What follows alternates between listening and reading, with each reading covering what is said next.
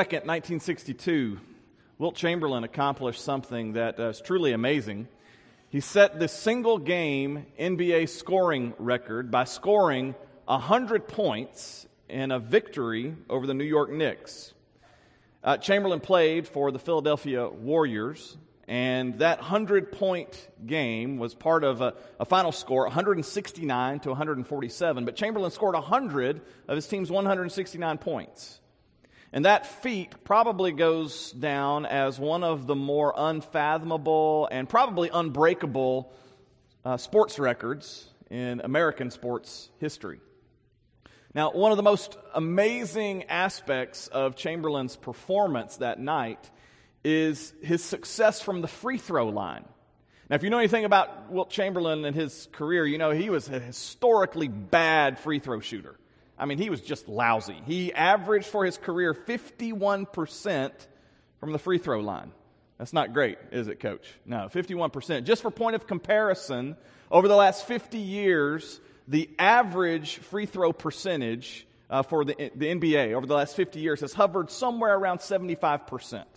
Okay, so 51% is uh, really, really bad. But that particular night, when Wilt Chamberlain scored 100 points, from the free throw line, he, he made 28 of 32 free throw attempts, which is an 87.5% clip. All right? And even throughout that season, his historic 1961 62 season, he shot a career best 61% from the free throw line. So I bring all this up to ask you the question you know, what do you think was going on that season and in particular, that night on March 2nd of 62, what was it that, that caused, that helped Wilt Chamberlain to elevate his game from the free throw stripe? Well, you could probably break that down, and there may be a lot of different factors, but one of them is this. At the encouragement of his coach, Frank McGuire, history says that Chamberlain had been experimenting with a different kind of free throw shooting technique, a different kind of form.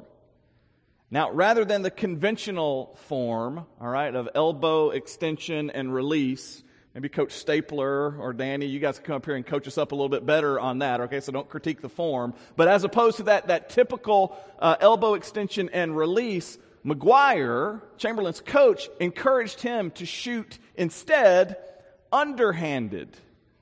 Now, I don't know about in Alabama, but in Tennessee, where I come from, we call that something else, right? It's called a granny shot. Okay? Apologies to all the grandmothers in the room. I didn't name it that. Okay? But Chamberlain's coach, Frank McGuire, encouraged him to shoot underhanded. And it contributed to unparalleled success not only that night for him, but throughout the course of that season. Because that evening, when he made those 28 free throws, shooting underhanded, that is also an NBA single game record that still stands. What's truly fascinating about all that is, is what followed. Despite that unprecedented level of success, Chamberlain eventually abandoned the underhand, the granny shot, to go back to the more con, uh, conventional form of free throw shooting. And predictably, when that happened, his percentages plummeted again. As we said, he shot only 50% from the stripe for his career. And the reason the reason he would change his form, he said he didn't like the way he looked shooting underhanded. And more pointedly, he said, shooting those granny shots, quote, makes me feel like a sissy. If you know anything else about Wilt Chamberlain, you know that's probably pretty low on his list. Now, he had a high priority of not looking like a sissy in any part of his life. Wilt Chamberlain valued the wrong things. Well, Chamberlain, I would say, valued image over outcome. To me, that's the only reason you change something that is working in a way that hasn't worked for anybody else before or since. You value image over outcome.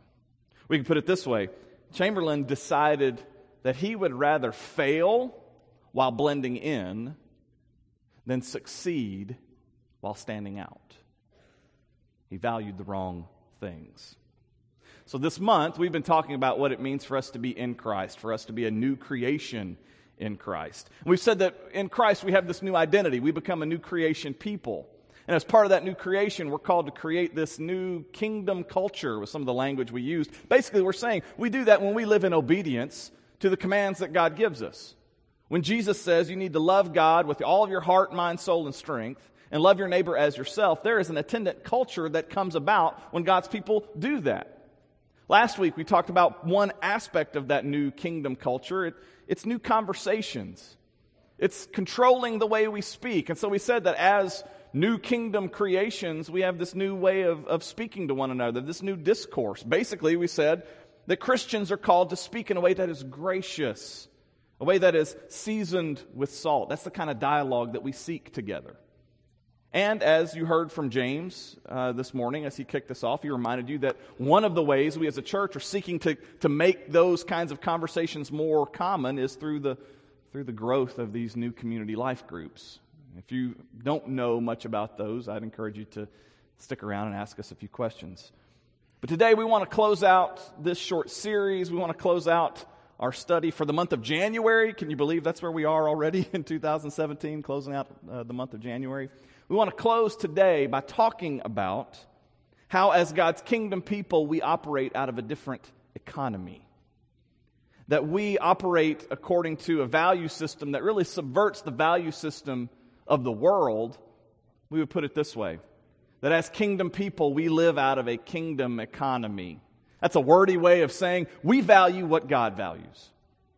We want to value the things that are most valuable and most important to God. So, in just a few moments, when I'm done, we'll, we'll uh, turn things over to Dane Richardson, who'll speak on behalf of the elders, and he'll talk to us about uh, our budget for this year. And we'll do two things. We always do this. We look back on the year that, that we just came out of, and Dane will walk us through and point out just a few of the things that God did in our midst in 2016. And we, we praise God and thank Him for that. And we'll also shift and we'll be praying about 2017 and where we go from here and how we want to use our resources in this particular way to bless other people. And so Dane will have all that to say in just a moment. But before we hear from our shepherds, I just want us to, to reflect for a few minutes on this, this question at the bottom of the screen What does God value?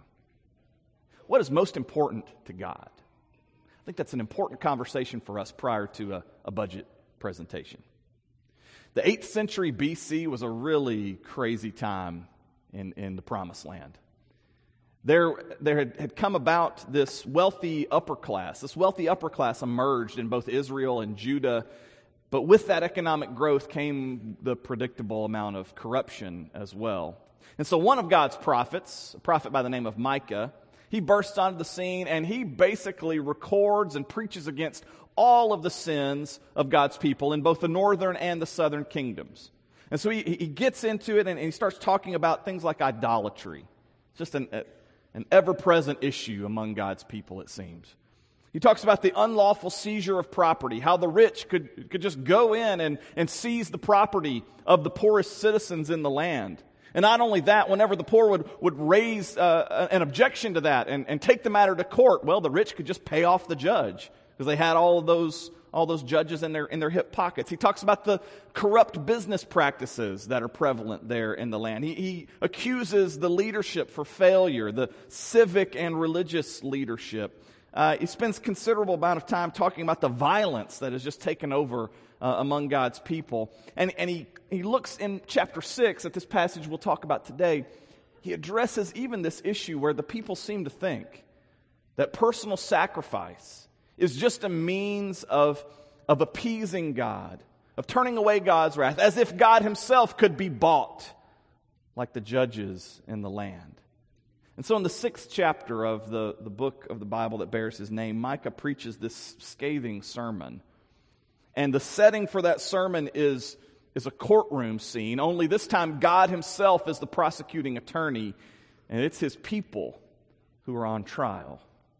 Micah 6. Listen to what the Lord says Stand up, plead your case before the mountains. Let the hills hear what you have to say. Hear, O mountains, the Lord's accusation. Listen, you everlasting foundations of the earth.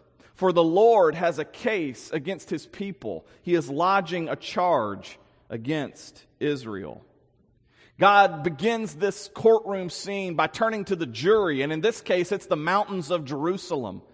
And it's as, as if he's appealing to the mountains and, and saying, you know, all creation is going to bear witness here. What have I done to my people? I have this, this charge against Israel, and you mountains have seen for generations my faithfulness. So I call on you now to hear this charge against my people. Israel and Judah, they've been valuing, again, the wrong things. My people, what have I done to you? Answer me. I brought you up out of Egypt and redeemed you from the land of slavery. I sent Moses to lead you. I gave you Aaron and Miriam. My people remember what Balak, king of Moab, counseled, and Balaam, son of Beor, answered. Remember your journey from Shittim to Gilgal, that you may know the righteous acts of the Lord. God recalls the events of the Exodus.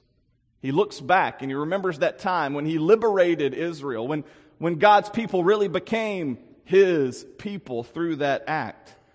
And he says to him that he has stood faithfully by their side. He recounts some of their history.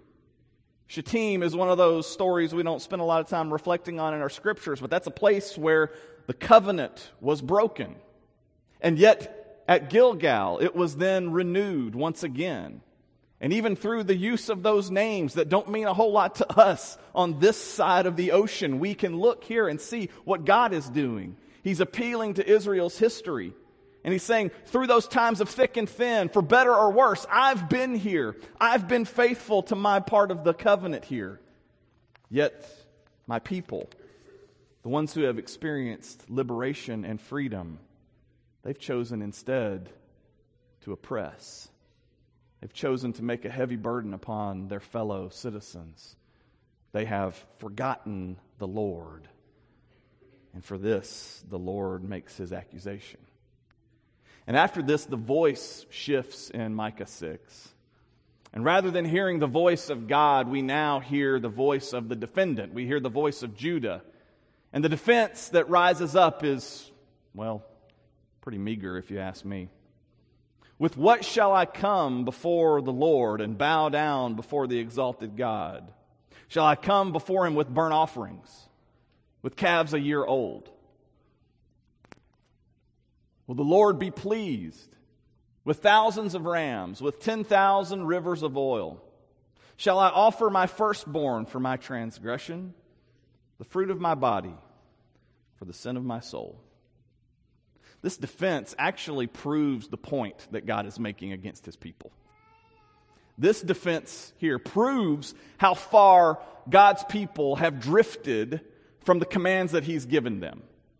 It's again as if Israel and Judah, they, they tend to think that God's, God can just be bought off like any old judge.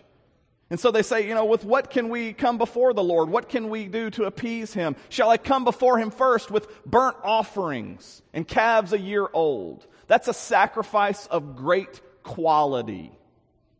Think about the amount of time and energy and effort it would go, it would go into nurturing this calf for an entire year only to make that kind of sacrifice. Burnt offerings were costly in the sense that the entire offering was consumed many times. You, you, didn't get anything out of that. But also, according to the Old Testament law, according to Leviticus 22, do you know how, how young a calf Uh, was when it was typically offered up? The, the oldest, like you had to wait seven days according to the, to the Word of God. Once that calf was seven days old, one week old, you could make the sacrifice. 51 weeks in addition, 51 weeks beyond what God even required, 51 weeks of feed and care and nurture going into this sacrifice of great quality. And in the preaching of Micah, the people say, okay, if, is that what it takes, Lord? You just want a great, a, a sacrifice of great quality? Then let's go get the fattened calf. Is that what you want to appease your wrath? If not a sacrifice of great quality, then how about this? How about a sacrifice of great quantity? You don't want one? Okay, how about a thousand? Would that appease your wrath, O God? You don't want a thousand rams? Tell you what, how about 10,000 rivers of oil? We're getting into the absurd here. If, it's as if, again, Israel thinks that God can just be bought off. We just need to know what your asking price is, God. Everybody has a price. And then with this final sacrifice, this final meager, weak attempt to turn away the wrath of God, we see just how far the people have drifted from true faithfulness. When they realize a sacrifice of great quality and great quantity, okay, what about my own flesh? What about my own child? Would that appease your wrath? That sort of sacrifice is common among all the other gods in our day. How about that one, O Lord? When that meager defense is over, the stage is pretty much set for God to come in and lower the boom, right? I mean, if this is all you have, we're just ready in this courtroom scene for God to walk in and slam the door and just lower the boom and read out the sentence of judgment and doom. But God does something else. God chooses to reply to this meager defense by reminding his people once more of who they are and what he values. He's shown you, O oh man, what is good. And what does the Lord require of you? To act justly, to love mercy, and to walk humbly with your God. Judah is sentenced to value the things that God values, to desire the things that God desires. And more than anything else, God desires a responsive heart. That's what God wants. That's what God seems to value more than anything. He values a responsive heart. He values a heart that lives out of remembrance, a heart that remembers what He has done for us. Seems as if that's what God really values here. And in this teaching, in this sentencing, in this courtroom scene, before the bailiff comes and, and flings open the door and the defendant gets to leave, God says there are these three things these three things that I would have you do and I would have you remember because this is how I know that you value the things that I value. So act justly and love mercy and walk humbly with your God. Before we wrap up, let's just talk for a minute about each of those three. First, to do justly, to do justice. Justice in the scriptures is, is closely tied to the righteousness of God. It's, it's tied to the righteous character of God. But justice carries with it this sense of, of living out and embodying the righteous character of God in the relationships that you and I get to participate in. So you find this sort of thing in, in the Old Testament. For Israel and Judah, justice making, justice seeking was living in obedience to what God had already told them to do.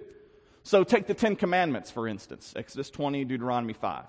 The first four of those have to do with pursuing righteousness because our God is holy. It's about Him creating a holy people. so those first four of those Ten Commandments have to do with our collective relationship with God and His desire for His righteousness to make us holy. But then we get those final six. We see the righteousness of God calling us to be a people of justice as it pertains to the way we treat one another. And so we get these sort of commands honor your father and mother, do not murder. Do not commit adultery. Do not steal. Do not bear false witness. Do not covet. Those are matters of justice, right? Those are matters of justice because they matter to God. God is communicating that to his people. Elsewhere in the Torah, we have these commands from God about how to seek justice in other ways. Justice as it pertains to the stranger, the alien, the sojourner who is traveling through. We have words of justice for those who don't have a voice, the widow and the orphan among them, the, the ones who would not have means to be able to even provide for themselves. There's so much written in there about care for the poor. We have passages in there that even teach Israel how to care for and be in relationship with those who were slaves among them. All of those matters get down to this idea of justice as it is connected to the righteousness of God. Those are expressions of God's desire for his people to act justly. And in Micah's day, the people had forgotten all of that. They had forgotten those commands. And so God gives them yet another command. In the words of Micah, he says, God has shown you that pursuing justice is a good thing. But God doesn't just show us that in the Torah, we see it also in the ministry of Jesus. I would say all of that in the Old Testament was pointing us to the ministry of Jesus. When we get to Luke 4, Jesus is announcing his ministry. He is in Nazareth and he, he takes the scroll in the synagogue and he rolls it out to Isaiah chapter 61 and he reads from this text, a text that he says is fulfilled in their hearing. He says, The Spirit of the Lord is on me, Jesus. The Spirit of the Lord is upon me because he has anointed me to this work, to preach good news to the poor. He has sent me to proclaim freedom for the prisoners, recovery of sight for the blind, to release the oppressed, and to proclaim the year of the Lord's favor.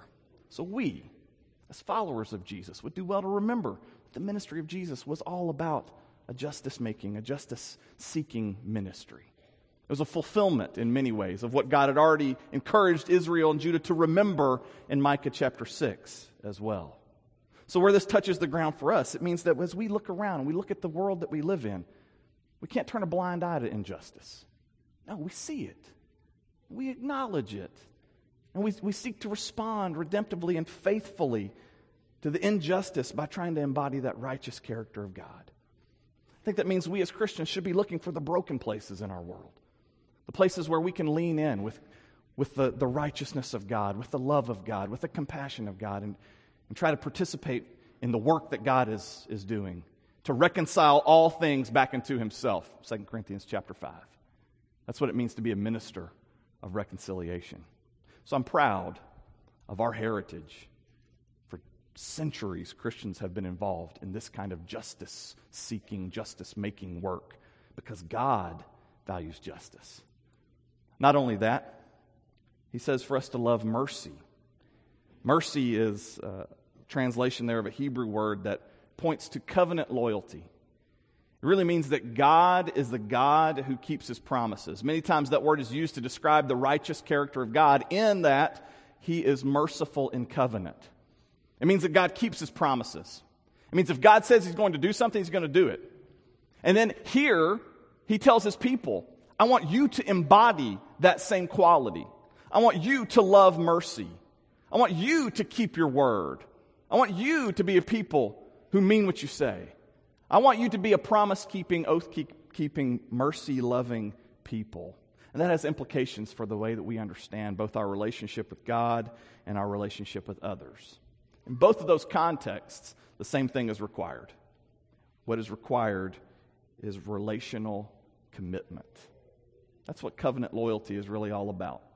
And if this word mercy is all about covenant loyalty, then that has an implication not only for the way I am in relationship with God. But if I start taking that seriously, if I begin to love mercy, if I begin to try and be more covenantally committed to people in my life, you think that's going to have an implication in my marriage? We are partakers of the new covenant together. We just gathered around the table and, and partook of this covenant meal together, right? So, if I'm going to be a person who loves mercy, if I'm going to model myself after the compassionate, promise keeping love of God, then that means I have to honor my promise and my commitment to you because you and I are in covenant together. It means that there's a certain way that I have to treat you, a certain way you have to treat me. If we're going to be in covenant together and love mercy and be shaped after the pattern of our promise keeping God, it means I can't just get up from this table and start dogging you down even though I might want to. It means that I can't act out on my worst impulses toward you because the blood of Jesus makes us family. And that means that that promise has to count for something. That's what it means to love mercy. It means to seek in any and every possible way to embody the kindness, the faithfulness of who God is, even when I don't want to. We do that because we love mercy. And we love mercy because God values mercy. And then finally, humility. To walk humbly with God is to live in conscious fellowship with Him. It's to recognize that He is God and I am not. That's a healthy thing for us to be in the practice of saying. He is God and I am not. One of my heroes in the Bible is John the Baptist because he could have been the Messiah. Not really, but in the eyes of many people, he could have been. He could have had the title, let's put it that way, right? But he said, number one, I'm not. number two, my role in this is to be really, really small. And his role is to be really, really great. John 3:30. I must decrease so that he can increase. That's humility. That's what it means to walk humbly with God. I love the language of walking because it puts this in the context of a journey and it helps us understand that God is out in front, that He is calling the shots, that He is the one who goes before us, He's the one who hems us in from behind, He walks faithfully with us. This is His church, it's His world. We're just along for the walk, right? So, in that regard, we walk humbly. We remember He's God and I'm not. There's only one Messiah. The, ca- the, the role has already been cast. You and I don't get to play that part. But thankfully, He does have a part for us to play. It is for us to act justly, to love mercy, and to walk humbly with Him. As we close, you can see those three again on the screen. Reflect on this this week. I know your life's about to get really crazy here. We're going to hear from Dane in a second, and then we're going to go to lunch, and then, you know, the week is just looming, okay? Can you find just a few minutes and reflect? Which one of those do you value the most? Is there one of those, as we talk about it, that just kind of resonates with you, and you know, man, hey, that justice stuff, I am all in. I, I'm ready to go. You know, put me in, coach. Let's do it, right? Maybe it's mercy. Maybe that's where you feel yourself really kind of getting passionate as we talk about this. Maybe it's the humility. We need leaders with great humility these days. And on the flip side, let me ask you this which one of those, which one of those do you and I need to value more?